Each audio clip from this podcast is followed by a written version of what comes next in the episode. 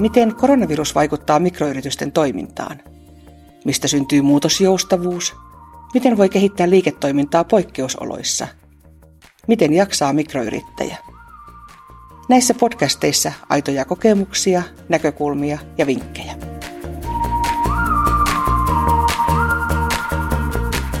Minkälaisia ajatuksia tämä nykyinen tilanne koronan kanssa herättää?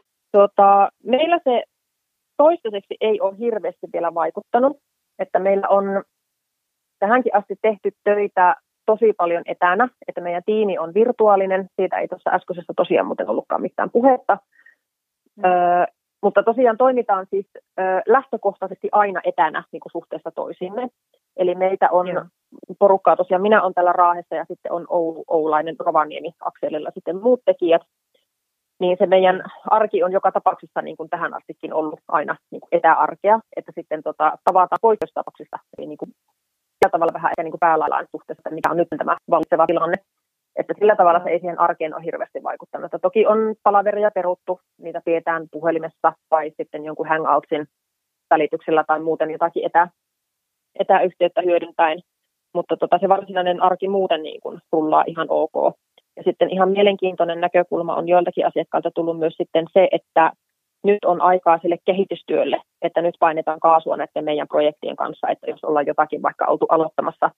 Että on tietenkin tota, itse kontaktoinut asiakkaita, kun rupesi nämä korona-uutisoinnit tässä nyt niin kuin olemaan entistä mm. kiivaampia, niin kyselin sitten tietenkin, että miten tehdään, että pannaanko paussille vai jatketaanko vai mitä tässä nyt niin kuin tapahtuu niin yllättävän monesta mm. suunnasta tuli tosiaan se, että niin kuin nyt on sen verran rauhallista ja sitten ilmeisesti niin kuin taloudellinen tilanne on sellainen, että siihen kehittämistoimeen voi edelleenkin ryhtyä, niin sitten niitä vaan niin kuin tiivistetään ja aikatauluja. Että semmoinen, semmoinen tota, ihan yllättävä ilmiö siellä niin kuin tullut, että tota, sillä tavalla ollaan tosi onnellisessa asemassa, että meille se ei niin kuin toistaiseksi ole vaikuttanut, mutta että kyllähän se nyt niin kuin historiakin kertoo sen, että kun rupeaa talous laahaamaan, niin kyllä se markkinointi on se, mistä ruvetaan sitten aika monesti supistamaan. Että sitten ne rupeaa ne budjetit pienenemään, pienenemään että tota, tämän muistaa ihan siitä, kun yritystä aikoinaan oltiin perustassa 2008, niin kerkesään yritys olla kaksi kuukautta pystyssä, kun puhumaan ensimmäisen kerran siitä, että Suomi on taantumassa. Että sillä tavalla ihan niin kuin muistikuvia sieltäkin, että mitä se sitten tarkoittaa, mutta tota, itse koen niin, että kun selvisi siitä tuoreena yrittäjänä, mm. niin selviää kyllä nyt sitten tästäkin ja tota, mm. ehkä se enemmän on sitten niin kuin se haaste siinä, että koittaa löytää siitä sen jonkun positiivisen, että minkä siitä voi ottaa opiksi sen oman toiminnan kehittämiseen, että onko se niin kuin palveluiden viemistä verkkoon tai verkkokaupan perustaminen tai joku muu tämmöinen niin sanottu pakotettu digiloikka, että siinähän mm. tässä nyt on oikeastaan koko Suomi sen eessä, että nyt on pakko olla digi, kun ei niin kuin voi olla muutenkaan. Mm.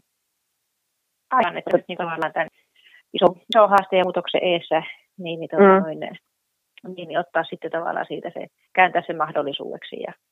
Kyllä, kyllä, justiinsa näin. Että tota, etätapaamisen järjestäminen, sehän ei ole mikään ongelma, on Hangout, sitten Teams ja kaikki muut, että tota, sitä pystyy niin kuin näytön kautta kuitenkin olemaan toinen toisillemme läsnä edelleenkin, että se ei, se ei ole niin kuin se haaste, mutta ne, ehkä se on sitten haasteena tosiaan se, että miten sen liiketoiminnan pystyy viemään sinne verkkoon, että on toki aloja, missä se ei vaan onnistu. Että tota, niiden, niiden puolesta kyllä tota, pitääkin varmasti olla tosi tosi huolissaan, että toivottavasti siihen jotakin julkisia tukimuotoja ja muita ratkaisuja sitten tulee, että tota, ei, ei toistu tämä 90-luvun konkurssiaalto sitten ainakaan. Mutta tuota, ne, kellä on mahdollistavia jossain määrin, niin nyt on varmaan sitten se hetki, että se kannattaa tehdä, että jos se vaan niin kuin muuten on, muuten on sitten mahdollista resurssien tai muiden puolesta. Kyllä, hyvä. No sitten tuota noin, äh, kysyisin sinulta vielä, olet yrittäjä äh, VTF Designilla ja brändin rakentaja ja sun sähköposti allekirjoituksessakin lukee jotensakin näin, että tuuletat brändejä. Niin, niin mm. mitäs brändeistä meidän pitäisi tietää? Mihin hyvä brändi perustuu? Mihin hyvä brändi perustuu?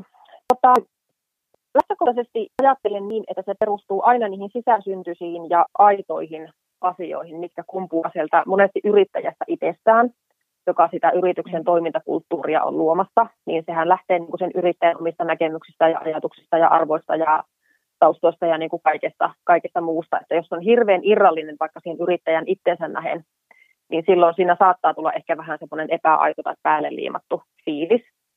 Että se on ehkä niin kuin se aitous ja se semmoinen sisäsyntyisyys siinä niin kuin se kaikista tärkein. Että niitä mä niin kuin mielen semmoiseksi kivijalaksi, että minkä päälle sitten rakennetaan ihan se kaikki, kaikki muu.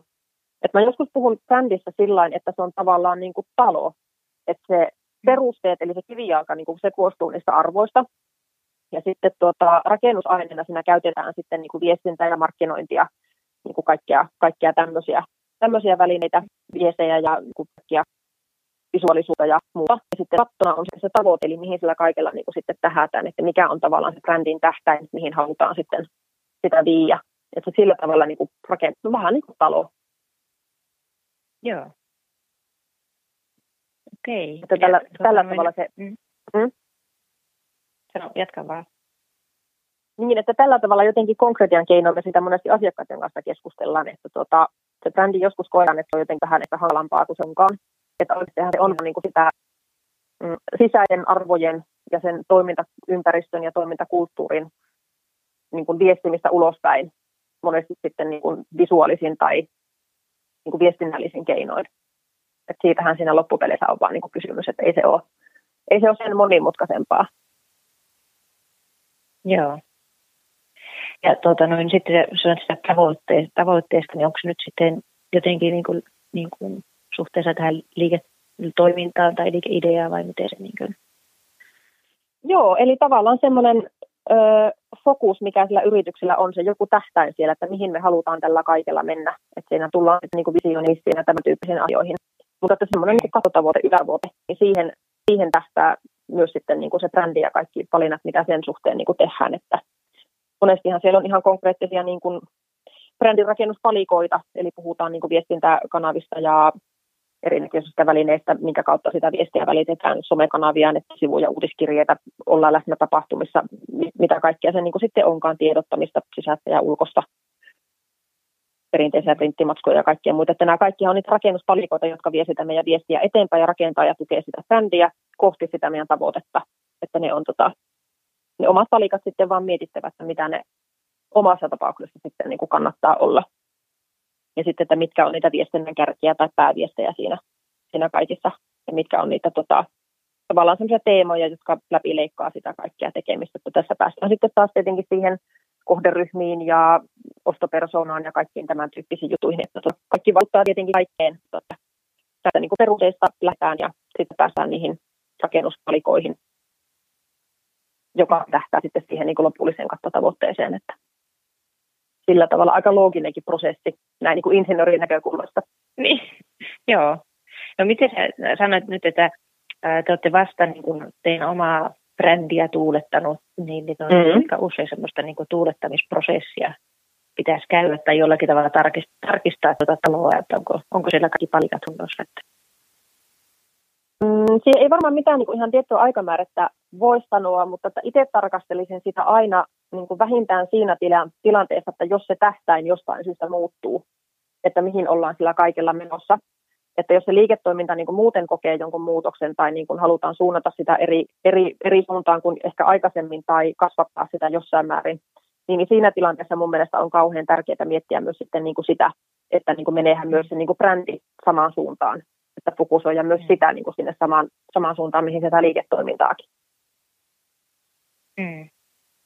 Aivan, että sitä päivitetään samassa suhteessa kuin muutakin. Mm.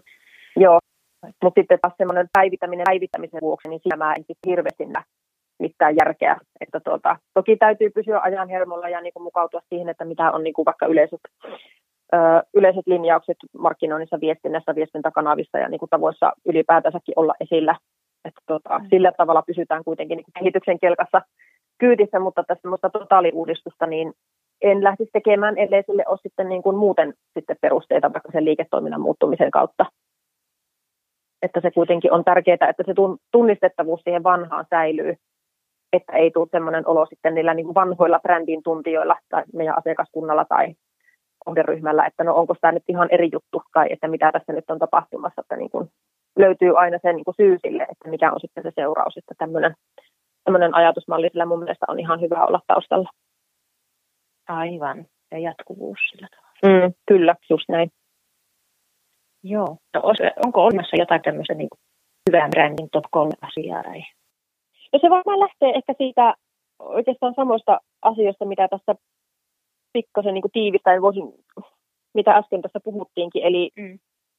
se, että se on niin kuin aito, että se perustuu niihin aitoihin asioihin ja aitoihin ihmisten selkäkaan ja siihen inhimillisyyteen ja arvomaailmaan ja niin kuin siihen porukkaan kanssa sitä kaikkea on tekemässä, että se ei ole vaan niin kuin se yritys, vaan että sen yrityksen takana on aina ne ihmiset.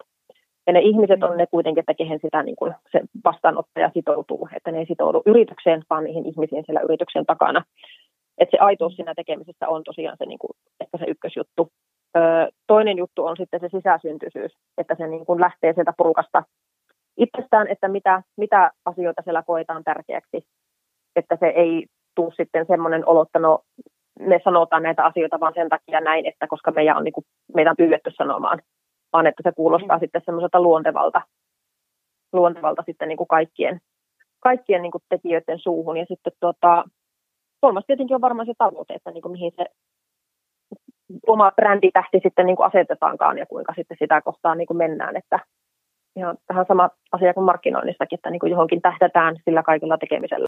Myös se brändi voi asettaa sitten johonkin semmoiselle niin johonkin tavoitetilaan ja sitten tehdä niitä valintoja sitten sen mukaan.